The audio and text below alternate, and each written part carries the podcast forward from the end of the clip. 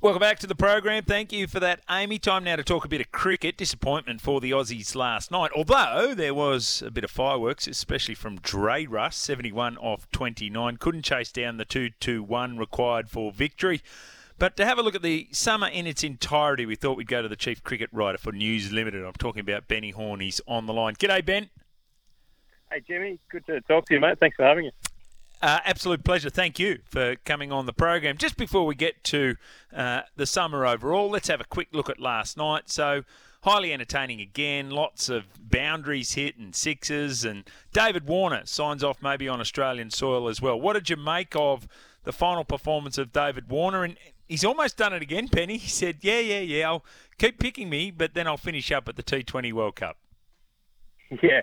Oh, it was a nice way for him to finish in front of home fans. That's the last time he'll play for Australia at home, and a fitting way to go out in the format where he announced himself, T20 cricket.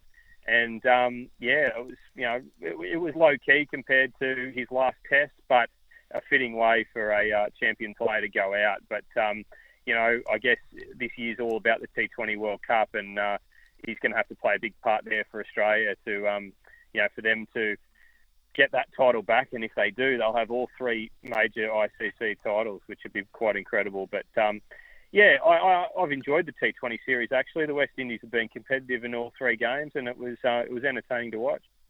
Yeah, scored a heap of runs, have the West Indies. Just on that, when we're looking at the 11 that were there, Maxwell batting 5, Aaron Hardie at 3, no Steve Smith there, Jake Fraser-McGurk goes over there just to get some frequent flyer points going. What do you think it will be from an 11 perspective when it comes to the T20 World Cup later this year?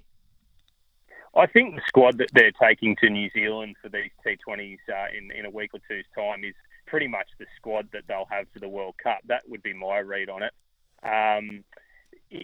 There could be some variables there, but they're taking 15 players to New Zealand. That looks pretty close to the mark for me. So I think guys like Aaron Hardie, Fraser-McGurk, maybe it's a bridge too far for them, but you never know. Probably the big question mark is who's going to open the batting with David Warner. Steve Smith will get a chance in New Zealand to play a couple of games, but I'm just not sure whether they're thinking that Steve is the person to partner Dave Warner, or whether they do need to find a new opening partner. So that's probably the position, I reckon, that's most up for grabs still. Otherwise, I think it's a pretty settled-looking team. When we look at Steve Smith and whether he plays for the Washington Freedom over there with Ricky Ponting in Major League Cricket, and that will happen, and that seems to be gathering momentum, and that's going to happen after the T20 World Cup. Do you reckon those conversations with Ponting has been had about where he is in the batting lineup? Because I think he reinvented himself, didn't he, about 12 months ago when he opened a couple of times for the Sydney Sixers. Yeah, that's right. I mean, look, I think if he's going to be in Australia's T20 squad, he has to be opening the batting. I think that's the position for him if he's going to play in this format. The tricky thing to weigh up, I guess, is there are more explosive batsmen out there than Steve Smith. It's as simple as that. But as they discovered in the last T20 World Cup in Australia, perhaps they could have done with Steve's sort of heavy-duty, big-game experience, because even though it's it's 2020 cricket, it's still a World Cup and the pressure comes on. Sometimes the scores aren't as monstrous as what we've seen in this series, and you do need someone who can just knows how to make those runs when they count. So look, it is a big call, I do think it has to be, it's opening or nothing for Steve in the T20 World Cup.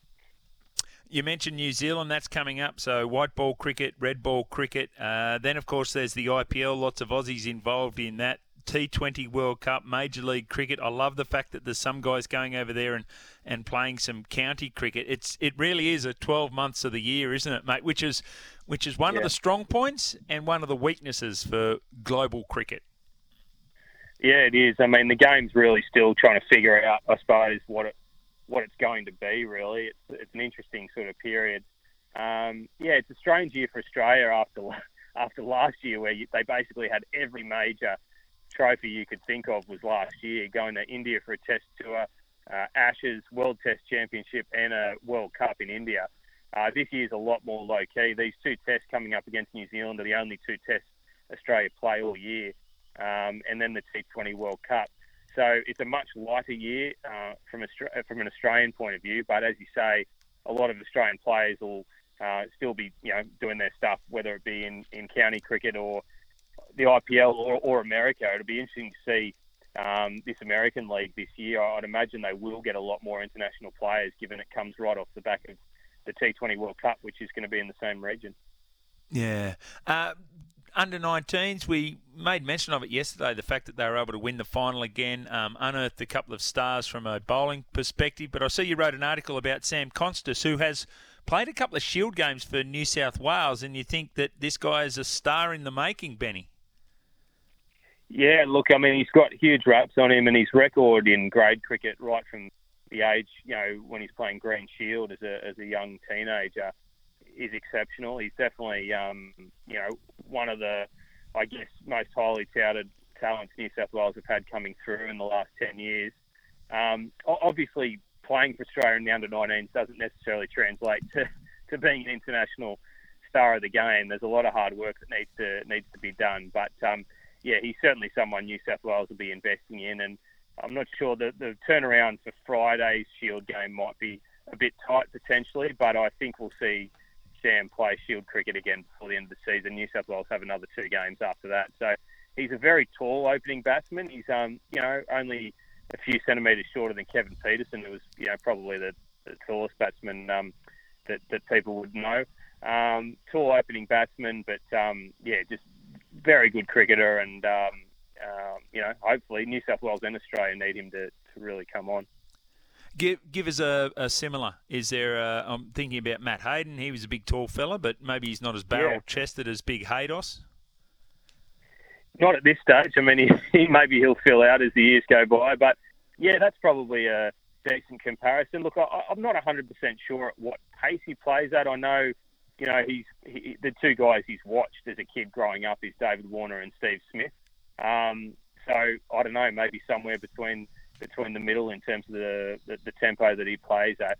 I mean, the guy that I've heard him compared to is Michael Clark, and I don't know whether that's from a technique point of view exactly, or just, you know, just that he's kind of got that sort of, yeah, that real, I guess, standout sort of prodigious ability that Michael Clark showed through the grades and got his opportunities really young. Michael did. So, yeah, so, but he's the name that I've heard him compared to the most. Yeah, right. That's a fair rap for young Sam. Just tell him to stay well away from Noosa. North Sydney Bears, mate. North Sydney Bears. Now, I was tugging at the heartstrings. I got very emotional about the letter that you got back from Mark Soden when you wrote it in 1993. And, you know, there was all sorts of excitement the last couple of weeks about the Bears being back. What's your take on that? Are you happy? It feels like the Bears are – it's getting late at the nightclub and they're prepared to dance with anyone, Benny. What's your preferred outcome?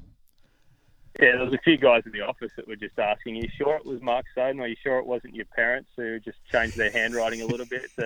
But no, I think it was very kind.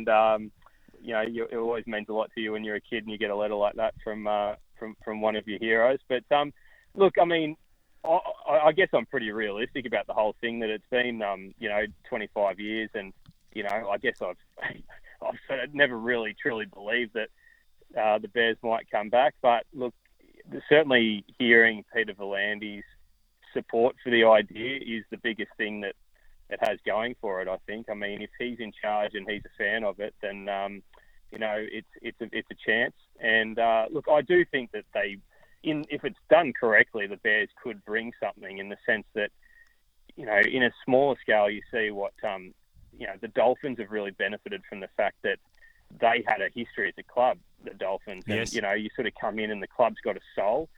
And I think that's a big thing, you know. You look at clubs like the Gold Coast Titans, for example, and these teams that are out of town, it's hard for them to really get any kind of traction, particularly in Sydney. So I think if done correctly, the colours and the badge and all the rest of it and the history could really add something to a new location like Perth. But, yeah, look, I know it's probably a bit of a running joke for people that the Bears are linked to every location that comes onto the horizon. But I think that's been part of the advice given to them, in the sense that, you don't want to necessarily hitch yourself to one wagon. And, you know, if their idea can be transplanted to whichever team comes in, then I understand why they're keeping their options open. But just got to be careful about perhaps overreaching. And, you know, as you've sort of touched on, Jimmy, I think limiting the games at North Sydney Oval definitely got to be part of the plan. Oh, limit strongly the games at North Sydney Oval, but that is a separate issue altogether. Actually, it's a good point you make around that, given the fact that they do have this dormant supporter base, and that's a little bit like Wayne Bennett. Remember when the new club was coming in, the new franchise, and Wayne was the number one choice for coach for all three of the new franchises. So it's a win-win-win situation for Wayne. Yeah, it might be the same for the Bears.